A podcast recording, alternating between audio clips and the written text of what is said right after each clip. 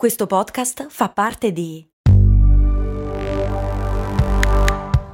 Voice Podcast Creators Company. Se a volte ti senti così, ti serve la formula dell'equilibrio.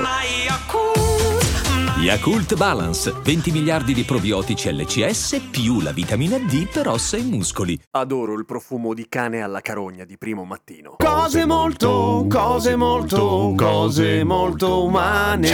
Nella puntata numero 65 vi avevo spiegato perché i cani bagnati puzzano di cane bagnato e al volo avevo raccontato come mai i cani adorano rovesciarsi nelle carogne. Perché hanno un motivo, maledetti loro. Oggi il problema torna a essere maledettamente attuale, almeno nella mia vita, perché il mio cane Tesla, che si chiama così per Nicola Tesla, non per la macchina, chi chiamerebbe mai un animale col nome di una macchina? Che bel cagnolino! Come si chiama? Skoda. Ieri è tornata in casa che sapeva di morto e dopo averla lavata per ore e aver finalmente tolto il suo afrore naturale sostituendolo con un ottimo profumo artificiale che piace a noi umani e a lei fa schifo perché è un cane ovviamente, stamattina appena aperto la porta della cucina si è lanciata nel campo dietro ed è tornata che puzzava di nuovo di carogna. Oltre a una serie di imprecazioni e bestemmie che non sto a riportare, e dopo averla rilavata sono andato a indagare dove si fosse scaravoltata questa volta. Questa volta non era una carogna in senso stretto, nel senso non di origine animale, era un tronco pieno di funghi marci. Perché il cane lo fa? Mi odia? No! È che ama la sua natura, la sua natura di predatrice selvaggia. Nella puntata 65, appunto, vi dicevo che i cani di solito, almeno questa è una delle due teorie, amano rovesciarsi sulle cose puzzolenti per coprire il proprio odore, in modo da essere mimetici da un punto di vista olfattivo rispetto alle loro prede. Cioè, a quanto pare, le potenziali prede non si preoccupano se qualcosa puzza di carogna. Ehi, coniglio Gianni, credo che alle tue spalle ci sia un cane che voglia ucciderti.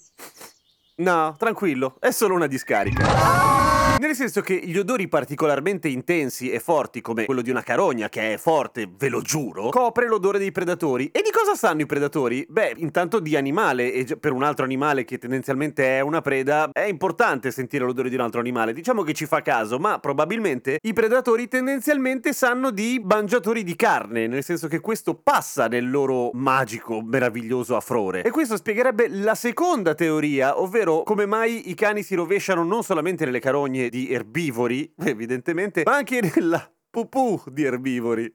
Cazzo, che schifo. Perché così sanno di erbivoro, cioè sanno di erba e vegetali semidigeriti e andati a male, ma non sanno di qualcosa che ha mangiato la carne. Ergo sanno di buono, buono nel senso di buono dentro, buono non pericoloso, eh? Ora, la maggior parte dei canali e dei blog che raccontano come mai i cani facciano questa cosa dicono anche di rispettare la loro natura e di permettergli di esprimersi e di puzzare in questo modo. Io non dico niente, però sto per dare fuoco al divano e a buona parte della casa. E forse alla Tesla. No, alla Tesla no, però dai. A domani con cose molto umane!